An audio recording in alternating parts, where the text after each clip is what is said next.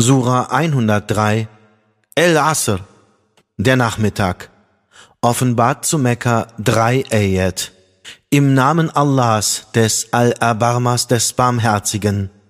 Beim Zeitalter. Der Mensch befindet sich wahrlich in Verlust.